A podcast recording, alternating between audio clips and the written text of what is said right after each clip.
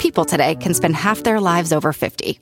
So it's good to be financially ready for what's important to you as you get older, like a family vacation. Or starting your dream business. Welcome to Connie's Coffee. How may I help you? AARP's trusted financial tools can help you plan for whatever your future holds. That's why the younger you are, the more you need AARP. Start planning today at aarp.org/moneytools. Emmy award winning John Mulaney presents Everybody's in LA, a special run of six live episodes created by and starring Mulaney that'll stream live on Netflix during the Netflix is a Joke Fest. The comically unconventional show will feature special guests where John Mulaney explores the city of Los Angeles during a week when every funny person is in it. Watch John Mulaney Presents Everybody's in LA, debuting May 3rd live at 7 p.m. Pacific Time, only on Netflix.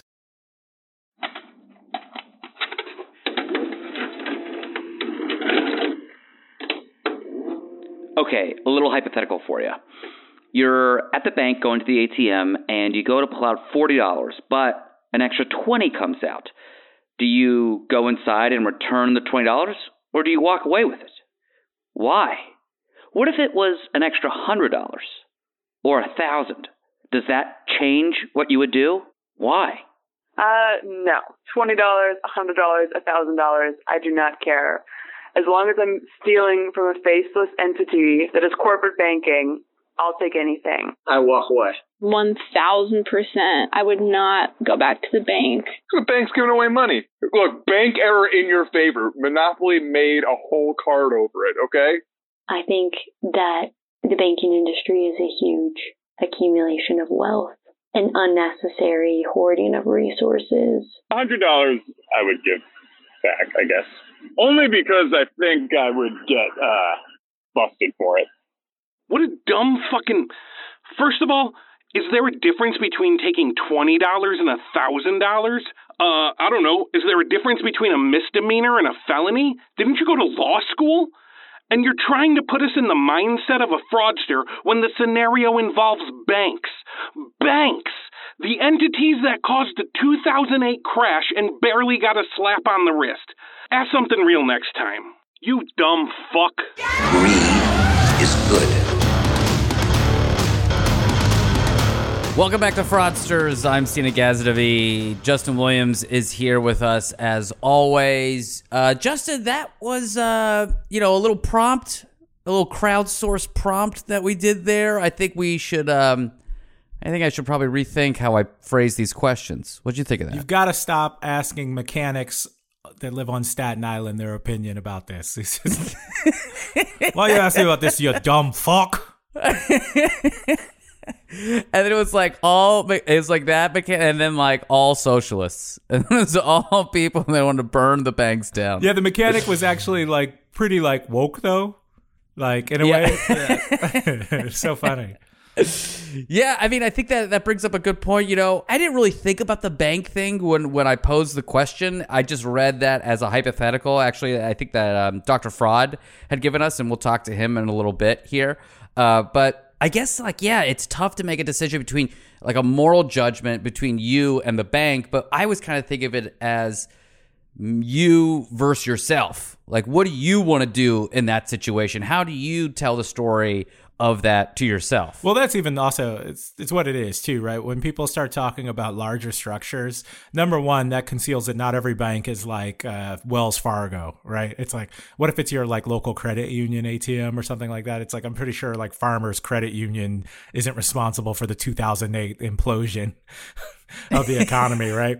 But that's a that's a really good point. Yeah, yeah, and then uh, but so and then it's also the difference between a reason and a justification, right? It's like this is what how what so much fraud is actually based on the idea that the entire system is criminal. So what is my criminal act contributing to this? It's it's the same defense that Wesley Snipes gives in New Jack City, right? He's like, the whole system is corrupt. I'm just, I'm just this, hey, look, I'm just your friendly neighborhood crack dealer. It's interesting you say Wesley Snipes because I thought you were going to go the whole sovereign citizen Wesley Snipes route, but you're actually going fictional character New Jack City Wesley Snipes, which really blurs the line between art and life. yeah, absolutely. I think everybody's the same thing. Every, oh, well, it's all criminal. Why? Or there's always a bigger criminal than me. Why are you looking at me? All I did was take this money. And then that's like the Miss Cleo situation too. I'm sure she probably had an inkling that something wasn't right about this, but come on, what's the big deal? She's just a spokesperson. She's doing a character. She's just this person that is entertaining people. Who cares if there's a little bit of this, a little bit of that? It's all about that, like, how do you kind of uh, reconcile that in your head? So I think I kind of want to like get a little bit more into just like the ideas of fraud. So we're going to talk to Dr. Fraud, Dr. Michael Skiba. He actually did trademark the name. He's a 22 year veteran of working organized crime with a variety of companies. And for that same amount of time, he's been studying fraud. And that's how he got his PhD. He's also got a book called Psychology of Fraud, integrating criminological theory into counter fraud efforts. So we wanted to know where does fraud come from? What made hundreds of thousands of people so easily susceptible to the type of fraud we saw with the PRN? Are just certain people liars? You know, I saw an interesting research study done which stated that 40% of people, uh, well, let me start 30% are dishonest. Okay. 30 are honest. Okay. And 40 are situationally honest. I think that's me. Okay.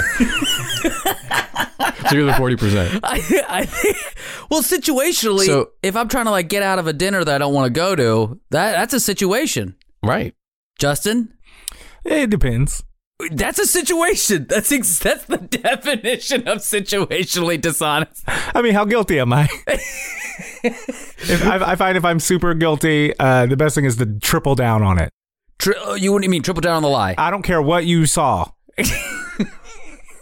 I don't care what you think you just saw. But yeah, okay, so that's 30 so so 30% so a third almost are just dishonest or just shitty people. Right. And is that that doesn't necessarily mean you're wow, that's tough. That's tough. Yeah. That's really difficult. I I tend when I make a mistake, I like to be very honest about it because it actually makes me feel better to just exp- like get it out of my body Right. and do that. But like, listen, if you're out there and we've made dinner plans, there's a good chance that I'm getting out of it with some bullshit because I want to stay at home and drink wine by myself in the dark. But but so so yes, there's a range like everything else. Right. So there's so the the issue with this type of crime is, you know, based on those stats, you got you have 70% of the population that has a propensity to commit this type of act, you know, whether it's contrived, you know. So so and you have different levels of it too. You know, you know, you have your big scale, your Elizabeth Holmes and and your Madoffs and things like that. Uh, those are different types of people than than your you know just someone that has something legitimate and pads it or it escalates. But at the end of the day, you still have seventy percent of the population that has that degree. You know, compared to other types of crime, assault, property. I mean, you're talking like two percent have a propensity to do that, or even less. So I mean, already the statistics are stacked against you. You know, in this type of crime. And those those crimes, they have victims. And at times you have frauds where and we'll do an episode on Jim Bakker, one of the things I found out about him and even here with Miss Cleo, people were just totally okay with handing over their money even though it's a fraud. Fraud, fraud, You know, Justin, what's funny to me here is that in America, we will pearl clutch over drug possession or some sort of mild uh, looting that happens here and there. But outright deception that pillages and loots entire classes of our economy and communities, no, that's fine. We just kind of, that's the cost of doing business. That is the price of the free market. yeah. I mean, it's so funny when people, especially when they talk about like policing or what they consider a dangerous neighborhood, right? It's like, oh, someone was mugged for their purse. That's the worst thing I've ever seen, right? But then they'll watch like Wolf of Wall Street, where people are just like depleting entire entire communities of their life savings, and it's like, this is awesome. This is amazing. All the pensions of the janitors union are gone. Fuck yeah. Yeah, they had boats. That's what I say. I've started robbing people, but I just wear a suit while I do it. I do it with forms now, and now I'll never go to jail. Absolutely. More crime should be happening with suits. Oh, wait, it already is. I've actually sat across from CEOs of companies that that tell me that they don't have any, you know, fraud fighting departments, et cetera. They they pad it as a business expense. So they basically take it and and just you know write it off. You know, they accept it, accept the risk, and they and they write it off. And I mean, a lot of it comes down to as well, like you know, you know, we see on the back end of it. Well, you know, what happens to these cases in the end? And you know, you do have some good results, but you know, a lot of them they're not prosecuted. They don't get interest really from law enforcement, and and a lot of it just there's a lot of different reasons why. You know, I mean, jurisdictional reasons, right? I remember I had a case. You know, Origins. Uh, the person was defrauded. They lived in New York. Uh, the, the company headquarters was in in uh, Texas. Uh, the person that originally the call was in Jamaica. I mean, there's. I mean, y- you call a local police department, you won't even get, you know, t- two minutes in, and the, the, you know they're they don't even know where to start with it. So that that that a lot, a lot of inherent things with fraud itself makes it really difficult to investigate and prosecute. Maybe because of that, maybe it's a chicken or the egg. It's like it's difficult to prosecute, so we don't care, or is it like we don't care, so it ends up being difficult to prosecute? Because I feel like if we gave a shit, we, we would we would prosecute it. We would go after people that are criminally dishonest. We may have a different president if we went after frauds a little bit more aggressively. Not that I want to make this political, but we can't help it.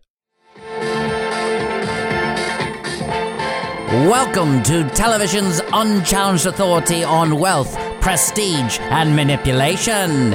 It's another vomit inducing edition of Lifestyles of the Rich and Fraudulent. On this dazzling episode, we will follow two Fort Lickadale residents who have the crown jewel of Harbor Beach. While they made their million selling fortunes to the vulnerable, they could never have foretold living in a 40,000 square foot castle by the beach. With a chef's kitchen, a butler's pantry, a glass elevator, cheer up Charlie, and a whopping 450 feet of deep water. This $19 million home is fit for a royal wedding or the king and king of hotline psychics. Uh, so yeah, so you know, we'll get into like who those guys are, and that's what we're gonna dive into. And up until now, Justin, we've talked about Miss Cleo, who was a fraud, but she was also a patsy. And I, I should, I think it's important to say that if she wasn't a fraud, that she could be and the best method actor of all time by using the same character for 20 years. She's like Daniel Day Lewis, except for only doing uh, Bill the Butcher. Exactly. just build. If he did that 24, if he was a shoe cobbler like he is in Italy, just doing Bill the Butcher. Yeah. it's that- like uh, Daniel Day Lewis as Lincoln. It's like, uh, I'm Abraham Lincoln. This is a wound. This is a kill. Uh, sir, what would you like the name to be on your on your latte? Everyone remembers uh, Lincoln's greatest speech. This is a night for Americans.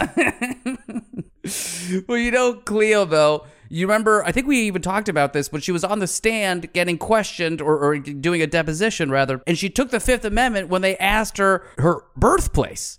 She didn't want to reveal that she was born in America, which I call a reverse birtherism. Eh, All the same, it's very strange. But, you know, I think some people, and I've heard this online, they think that we've been hard on Miss Cleo. What do you think? I think they're absolutely right. Uh, listen, she's just the front for an elaborate criminal scam that gave people false hopes and gouged them for exorbitant amounts of money.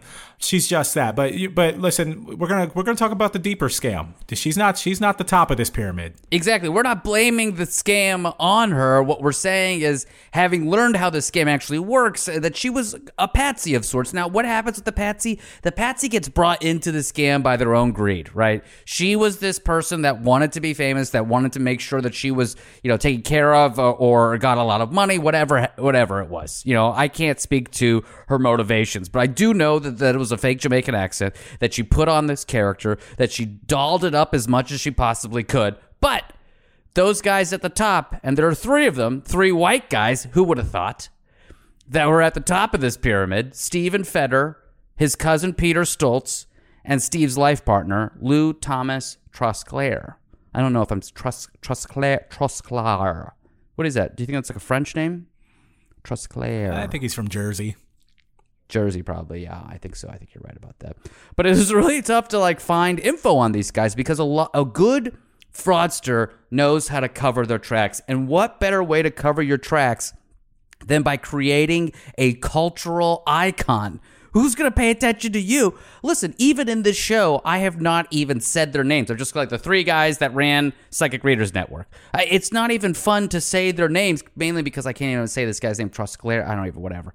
But what we what we do know though about these guys is when you buy property or when there's a lien against you or you know or you do anything that's in the public record, like you know give an interview, that shows up, and we can try to analyze that and think about who these people are from those little nuggets in the public record. Obviously, we didn't get to interview them. I actually tried to call them.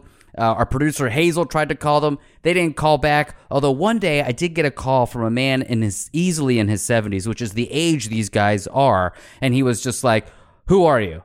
Did you call me?" And it was like the Florida number that I had called, and I was like, "Is this Stephen Feder?" He goes, "No." I was like, "Oh, it must be Mr. Peter Stoltz. I'm so sorry."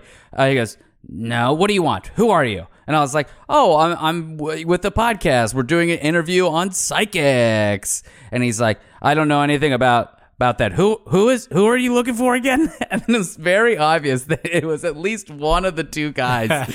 and so, so I'll say this though: if they're listening, if they're able to get some sort of you know podcast listening device, Stevie, Petey, Louie, come on over. We'd love to talk with you.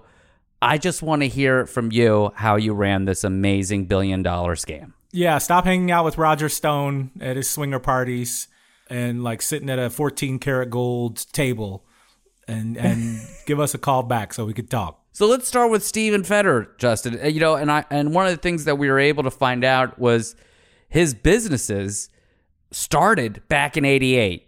And Justin, right now we're going to go all the way down south, just outside of Charlotte, North Carolina, where the moves are shaking and the shakers are moving. But if I do my voice like this, it makes me feel very saucy and naughty. You see, Stephen Feder and his business and life partner, Bob Rubino, came to the sweet town of Waxhaw, about an hour south of Charlotte, and with a population of less than 2,000 people.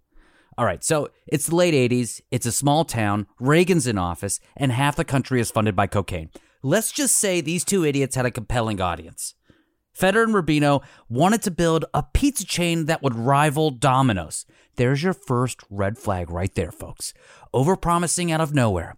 Shoot for the moon, and if you reach the stars, it's still great. Or in the case of Feder and Rubino, they reached for bankruptcy. They were going to build 50 restaurants called Rubino's Pizza and Subs.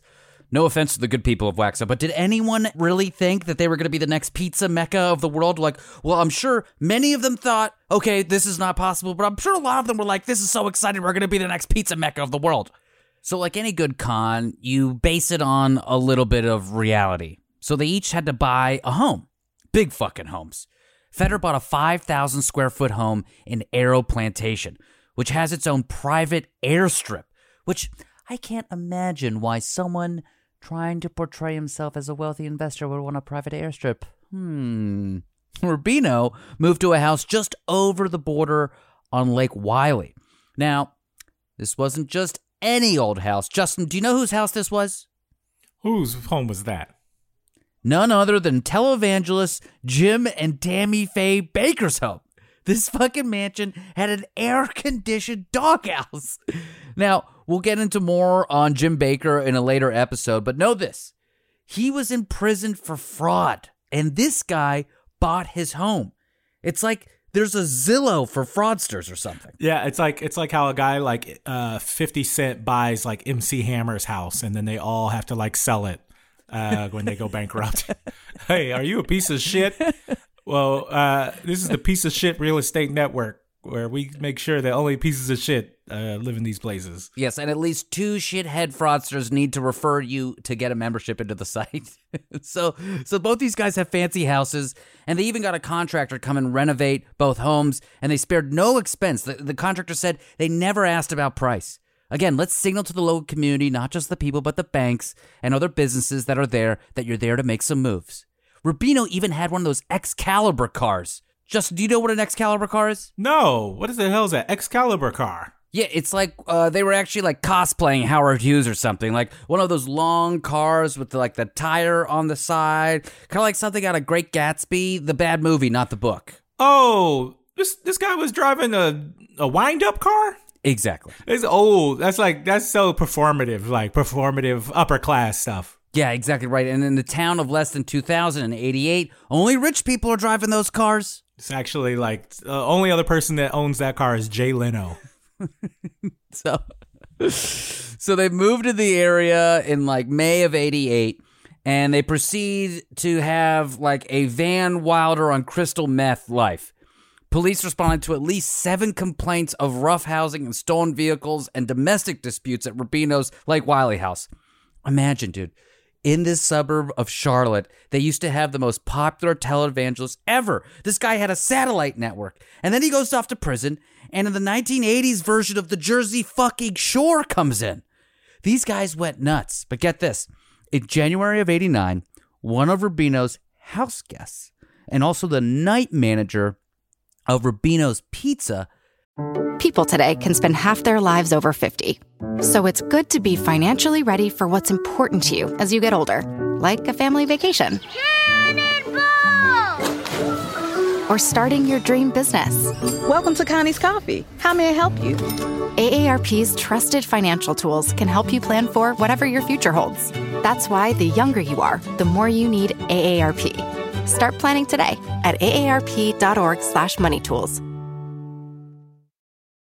Emmy award winning John Mulaney presents Everybody's in LA, a special run of six live episodes created by and starring Mulaney that'll stream live on Netflix during the Netflix is a Joke Fest. The comically unconventional show will feature special guests where John Mulaney explores the city of Los Angeles during a week when every funny person is in it. Watch John Mulaney Presents Everybody's in LA, debuting May 3rd live at 7 p.m. Pacific Time, only on Netflix.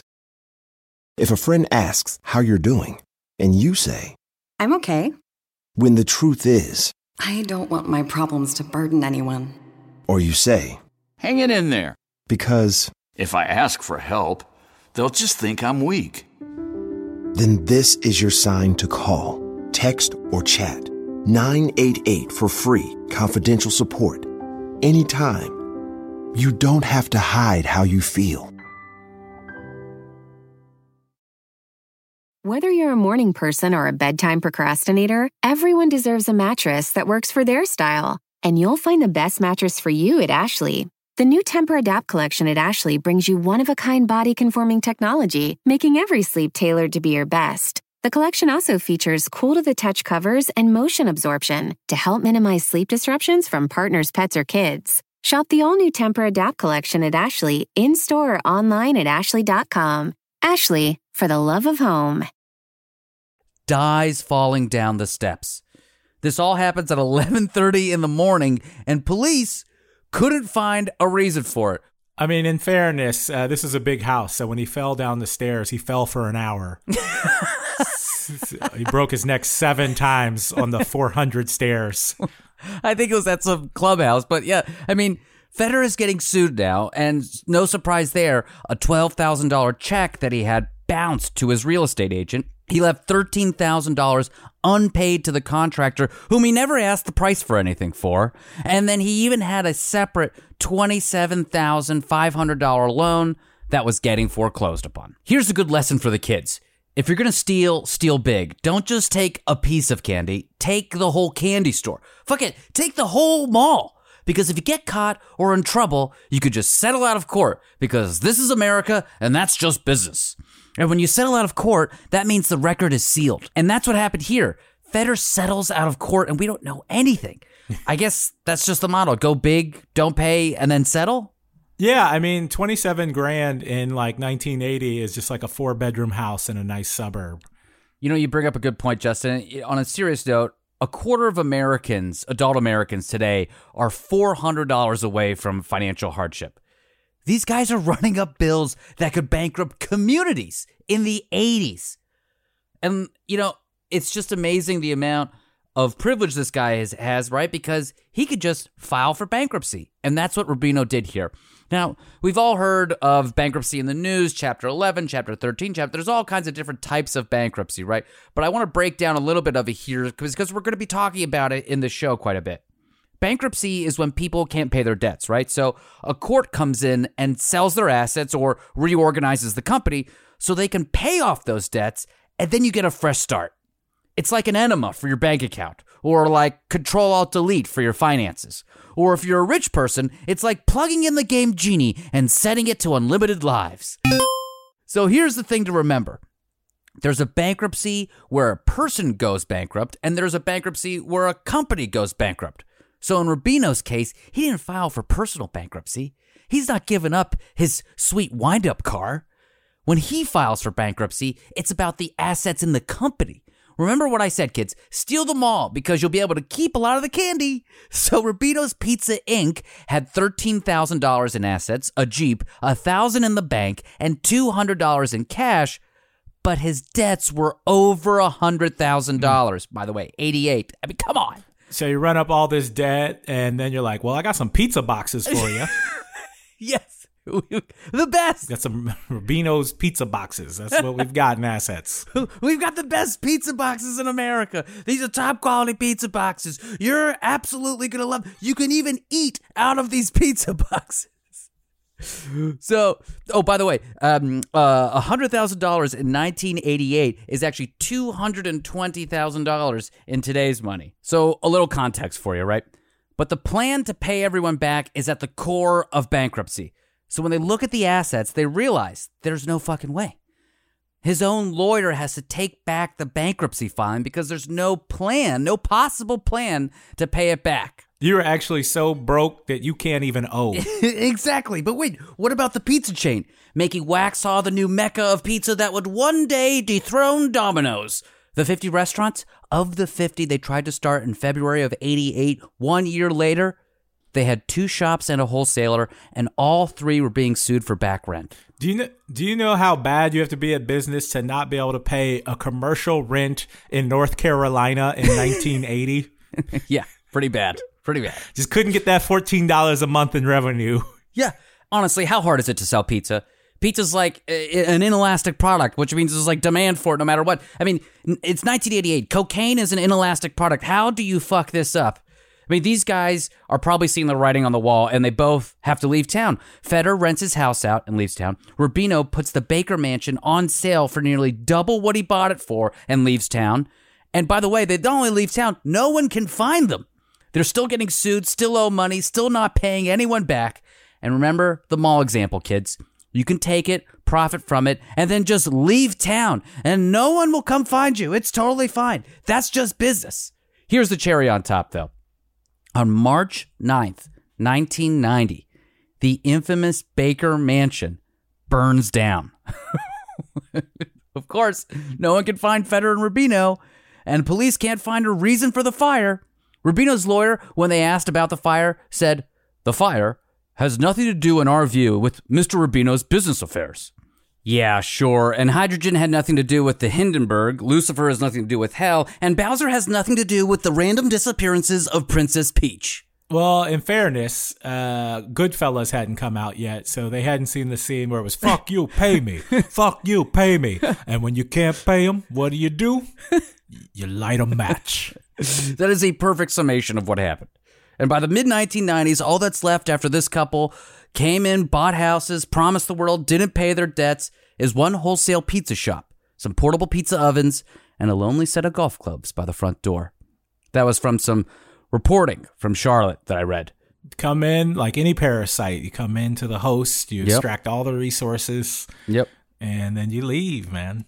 Yeah, and, and you know, the trail dries up a little bit on Rubino, but he does have a company still. Rubino's Pizza Inc. still exists in North Carolina. They do have sales. More than that, we haven't been able to find out. We're actually trying to reach out to them, so maybe we'll do uh, a, a catch up on what happened with Bobby Rubino. But after North Carolina, though, Feder goes to Florida where he starts a bunch of new businesses.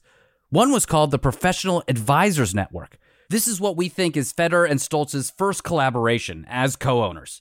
What was the model? Super simple call into a hotline to talk to an advisor.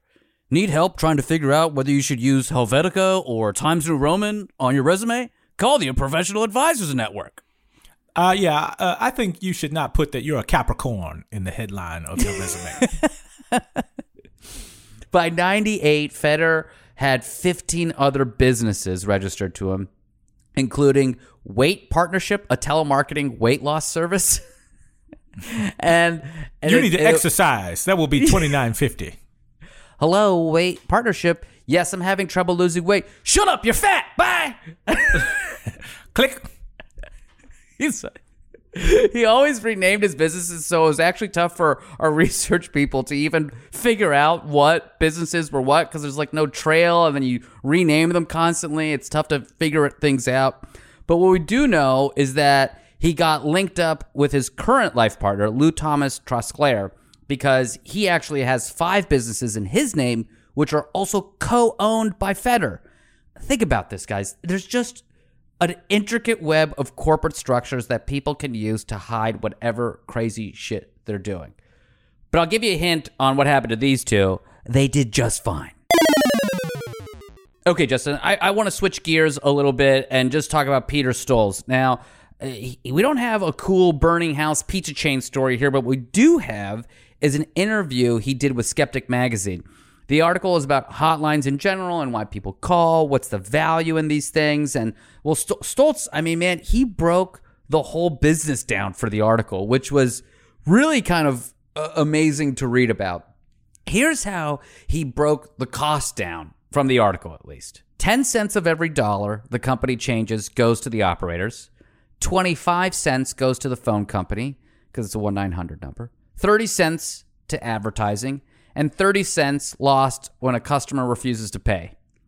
So none of these add up to 100. I don't know where all the rest of the money goes. if you take the last 30 out, that means like 45 cents of every dollar goes to to like I guess the company. Like so I don't know. It's like even if you added all these things up, you still have 5 cents left over. Maybe they were responsible and they started a fund in case they had to pay debt collectors if it didn't all work out. Exactly. I'm sure they st- started a a uh, young psychic hotline scholarship fund as well for the kids. It's about the kids. That's where we started our pilot program in Jamaica, and that's where we actually found Miss Cleo. Um, Okay, so the psychics that actually worked for them though had to sign a document saying that that they're not providing the psychic with any prepared text, script, or statements to be used, which is obviously a complete lie. Uh, they also absolved uh, the Psychic Readers Network from any information the psychic gave. So if the psychic gave bad information, you couldn't get angry at the Psychic Readers Network. Okay, fantastic. Great job, everybody. It's the future. Why would you be mad about telling someone the future? Hmm? But when they called, obviously, they were asked their first name, and this is what they were told to do. They would say, make sure you ask for their first name, their last name, birth date, address, and then told to write down any questions they may have. So they were they told the caller to do this. Now, they're still in the free reading time when they're doing it at this point. And the reason for this, according to Stolz, is that, and this is a quote from Peter Stolz to be accurate, you need to do a little work tuning in. so I just don't understand how people could be so comfortable lying so clearly. Like, tuning in so i guess you're on the phone and somehow the, the spirit world needs to needs time to dial up like aol is that is that the is that the dial-up connection takes a little while to get online it's great because it reframes like stalling as like something that's woke. It's like you need to really tune in and listen to the subject. let's take a moment just to create some space i'm going to create a nice nice space for us here right now I, I do the same thing if you know uh, uh, when when I used to have sex, you know. Uh, I'd, I'd be like, I'm not coming quick. I'm just taking some time to actually tune in. No, she'd be like, you you're stalling, and I'm like, no, this is actually me tuning in. Uh, but but all this counts on the clock, by the way. If you tell any of your friends, Uh, you know, he even goes as far as comparing a psychic who does a quick reading to a doctor who tries to diagnose a medical problem from across the room. Um, I'm pretty sure that doctor could tell my future from across the room a hell of a lot better than your psychics could. Part of the guidelines that are written for the psychic say, um, Do not ask for their specific questions or for the reason they called until after you give them a complete general reading. Fuck these people. This is a, and then another, it goes on. This is necessary for accuracy and to tune into their aura and energy. Give positive and complete readings with lots of interesting, detailed information. I mean, this is, you know, and, and Stolz kind of responds when they ask him about this stuff, and he, he says, let's face it, it could be wrong. We don't want to tell them they're going to die or they should get a divorce. It's not our place to give people that kind of dire advice when there's always a margin of error. So it's almost like he's almost a thoughtful fraudster where he's like, listen, you know, we know it's fake. These guys think it's fake, but let's not be as fake as we possible. I don't know. What do you think? I don't know. It almost seems like uh, kind of like um, I want to deceive you, but I don't want to be accountable for you making any rash decisions based on the advice that we give. Yes. You know, it's like, hey, you know, it's like it's kind of like playing the line, right? Exactly. And the next part of this is beautiful, right? So, what's a good business without some sort of upselling here? And about five to nine minutes in, by the way, and at, at like four dollars a minute, we're talking like twenty to fifty dollars in, right? About five to nine minutes in, they ask the caller if they've signed up for the Philip Michael Thomas Network Psychic membership. Wait, Philip Michael Thomas is that? Do you do what? Does this? Do you know who Philip Michael Thomas is? Are we talking about the same dude? Uh, yeah, I know who Philip Michael Thomas is. Wait, he's in this? Hit it! Oh, get it! Get it!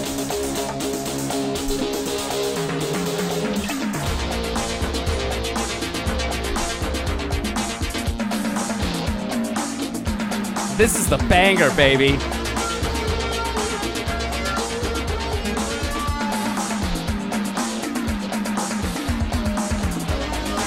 Get it!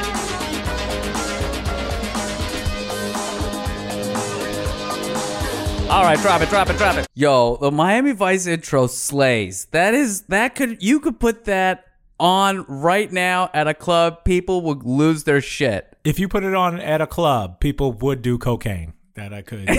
exactly. So there are probably people out there like they didn't know who Miss Cleo was. They probably don't know Miami Vice. And so Miami Vice is this crazy uh, cop show back in the 80s.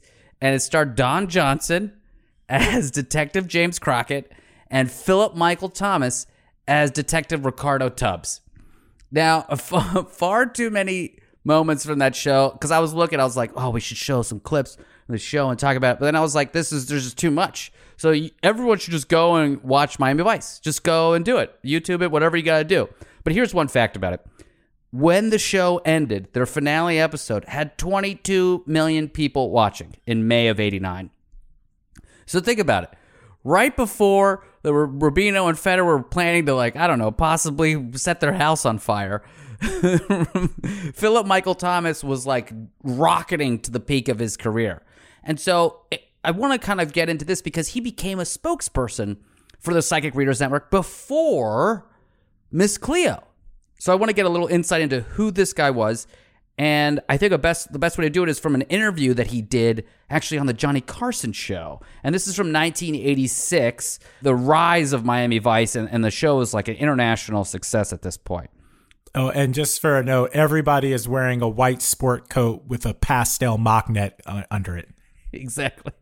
And sneakers with their suit. Always sneakers. So let's get here's a little Johnny Carson. So you also said at one time you want to be a millionaire. Yeah. I understand you've changed that now. Uh, yeah, I went to the fight um, in uh, Vegas, and uh, I, I saw Larry Holmes and Spinks, and it was a great fight. And I got a chance to talk to um, uh, uh, King, Don King. Oh yeah, we had and him on the show uh, Don, years it's- ago. it's all this energy, man. I mean, he's a serious energy guy. You know, he's like in touch with something in space over there.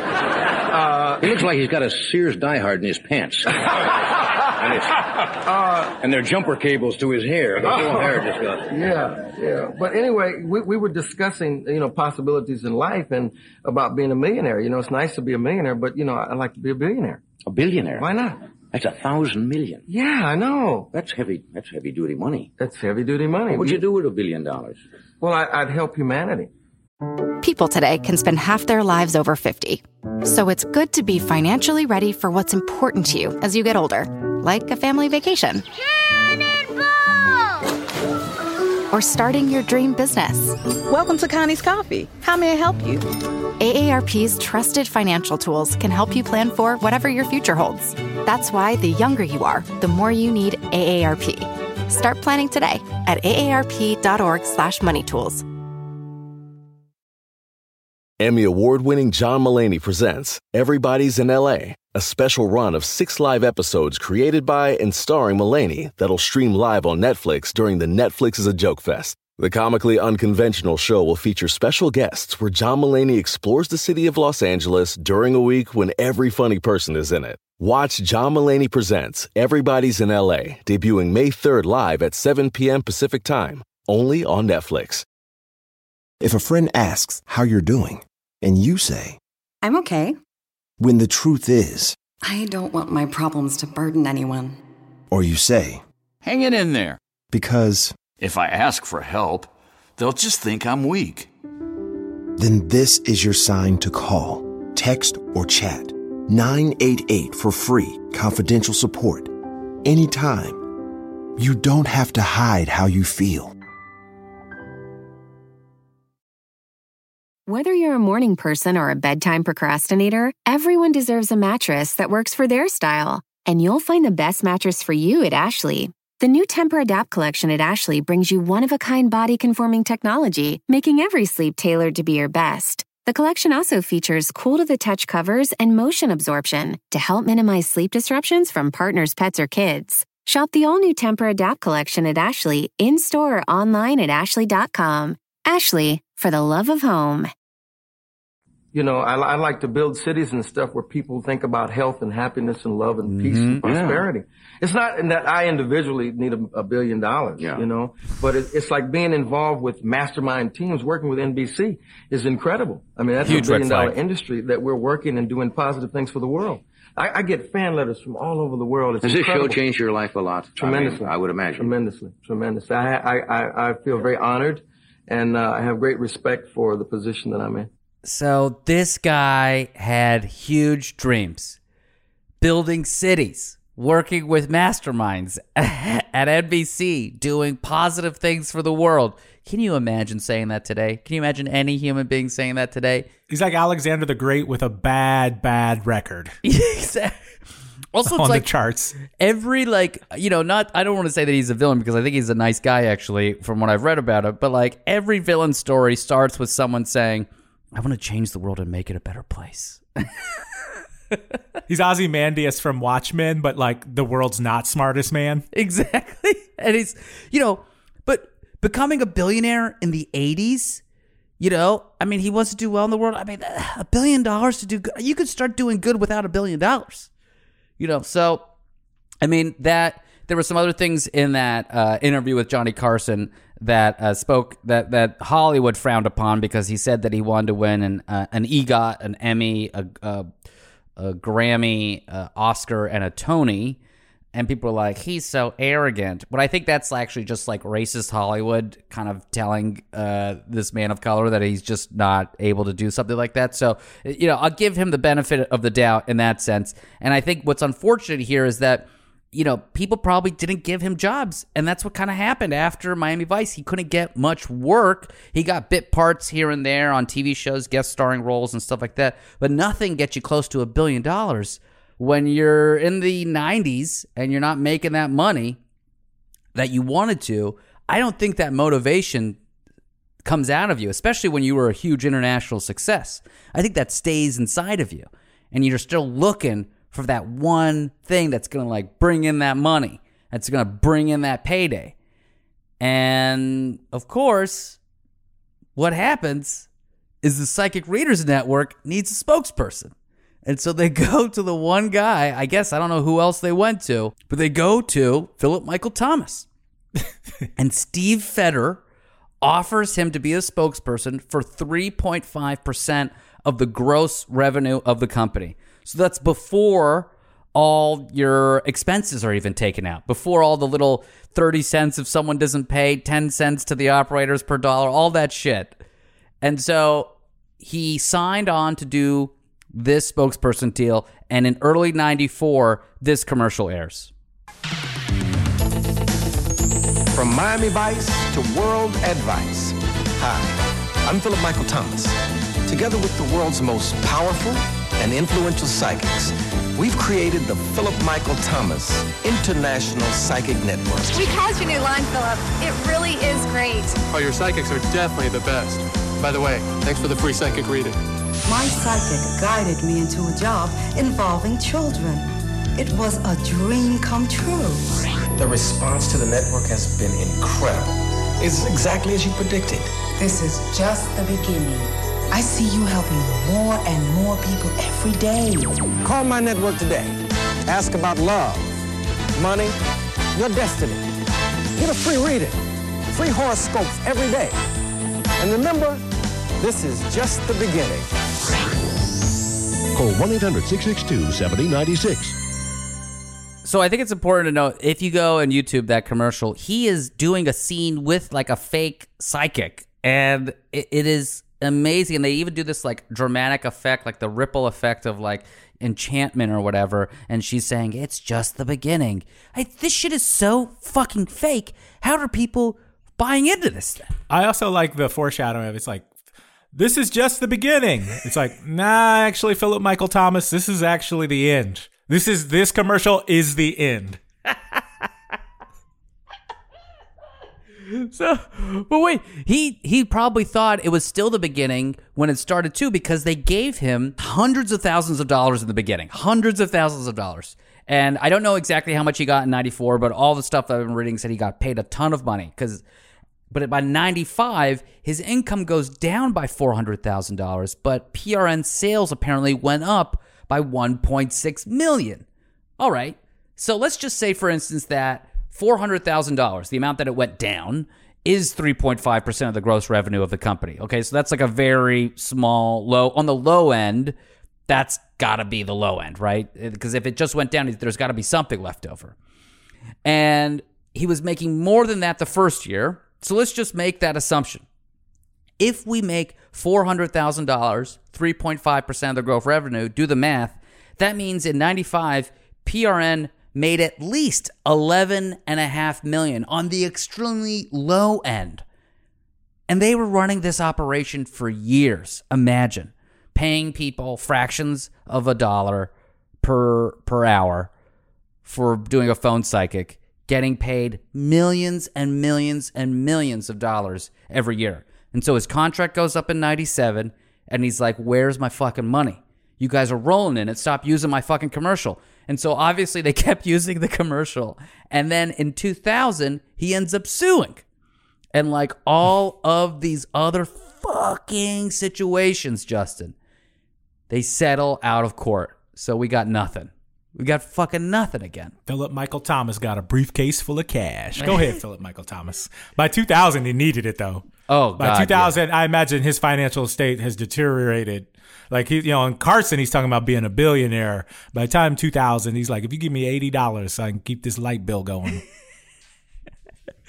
and so if we go back to like Peter Stolz's interview, they were making so much money that they actually had to build in caps for their calls. That you could go a maximum of 30 to 38 minutes, he says, uh, before being cut off, and you'll hear a warning beep about two minutes before that. So they designed this system to make sure that there's a, a tolerance level that people are le- at least embarrassed enough to still pay before they will just not pay them at all. Absolutely. Maximization of profit. It's like you don't want them to run up a debt so big that they don't pay.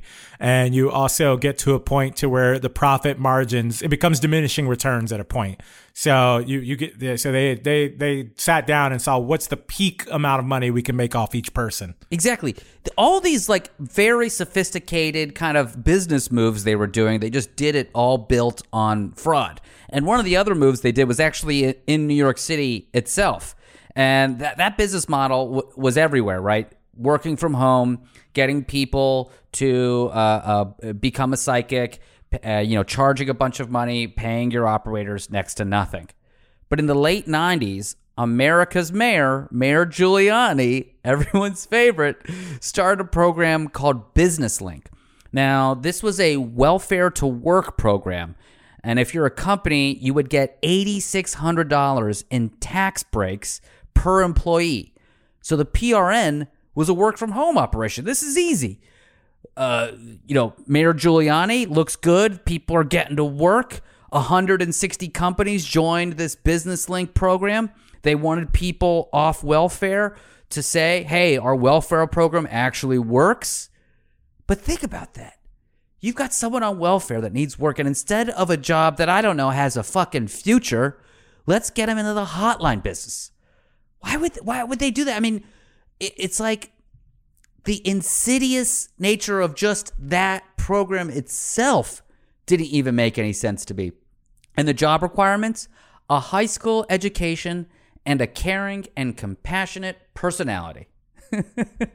Business Link said they were paying their employees or the people that were in the program $10 per hour.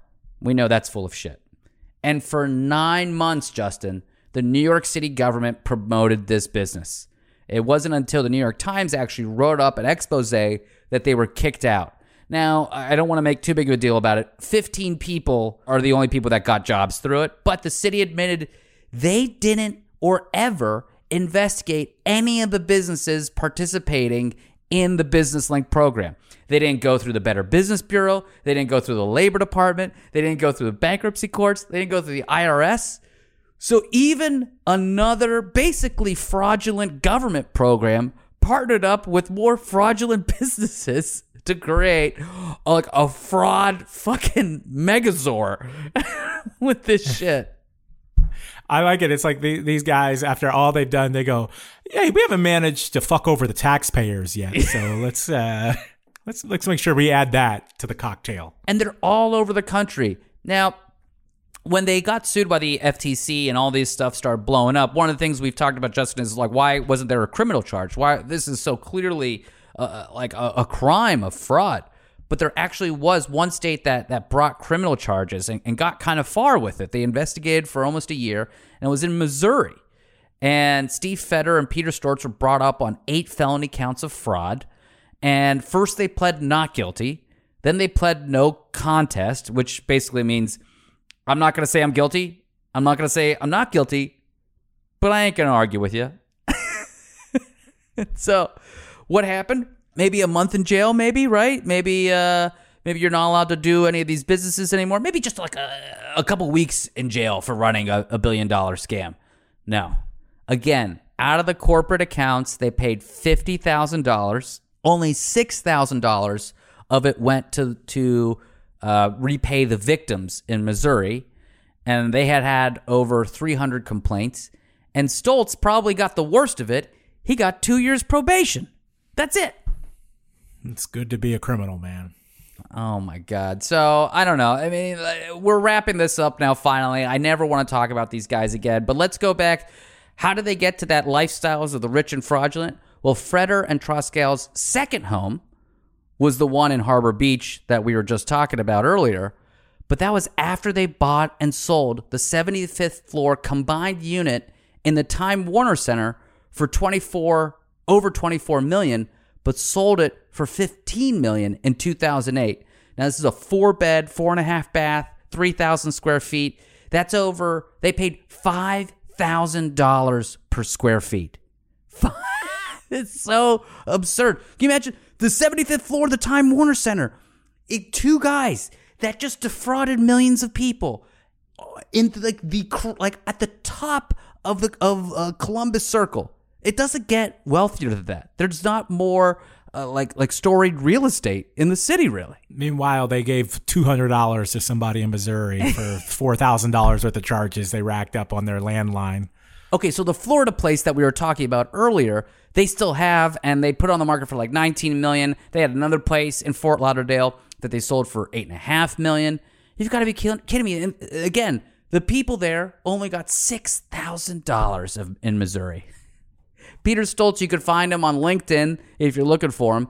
Uh, the research says he lives in a modest place in Florida, like a, like a $250,000 home. Really very reasonable. And it seems like he honestly got the short end of the stick. Like maybe he's a good saver, but he didn't stop scamming. If you go to his LinkedIn, in his like you know, where people put like, I'm a, this is my job, you'll find a link to a site called sugardaddyforme.com. And yes, it's still operational. I actually called and talked to a sales rep, and you could still log on, get an account, and look for sugar daddies. All kinds of sugar daddies. If you're like want a sugar mama, a sugar big daddy, a sugar little daddy, all kinds of daddies er, for sugar. So, daddies for sugar. all kinds of daddies for sugar.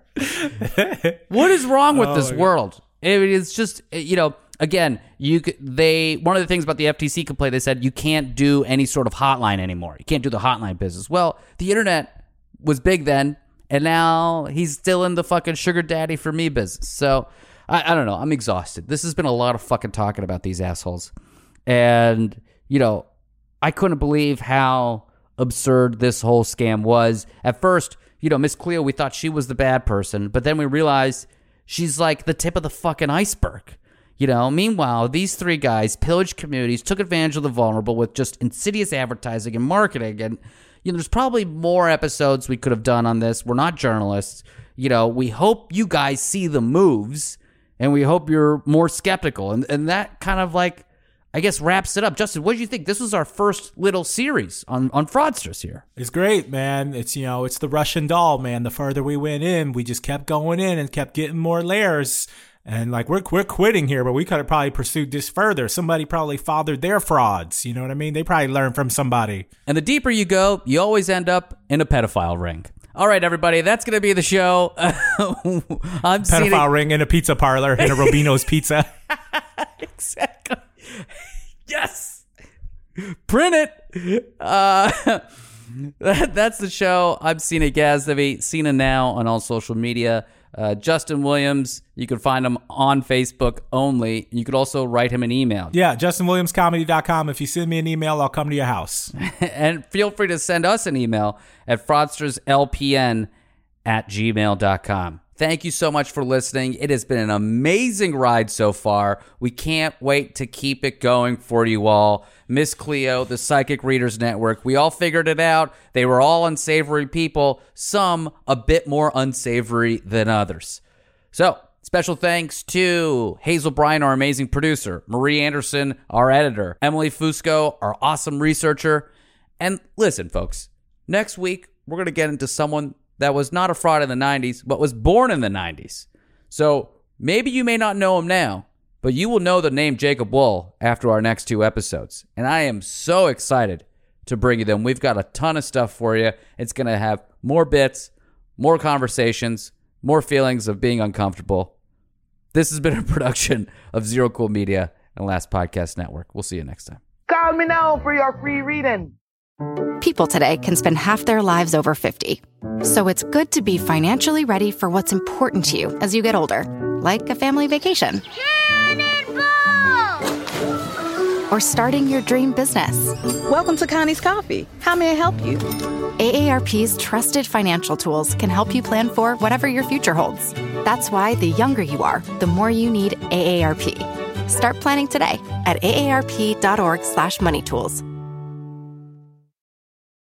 Emmy award winning John Mulaney presents Everybody's in LA, a special run of six live episodes created by and starring Mulaney that'll stream live on Netflix during the Netflix is a Joke Fest. The comically unconventional show will feature special guests where John Mulaney explores the city of Los Angeles during a week when every funny person is in it. Watch John Mulaney Presents Everybody's in LA, debuting May 3rd live at 7 p.m. Pacific Time, only on Netflix.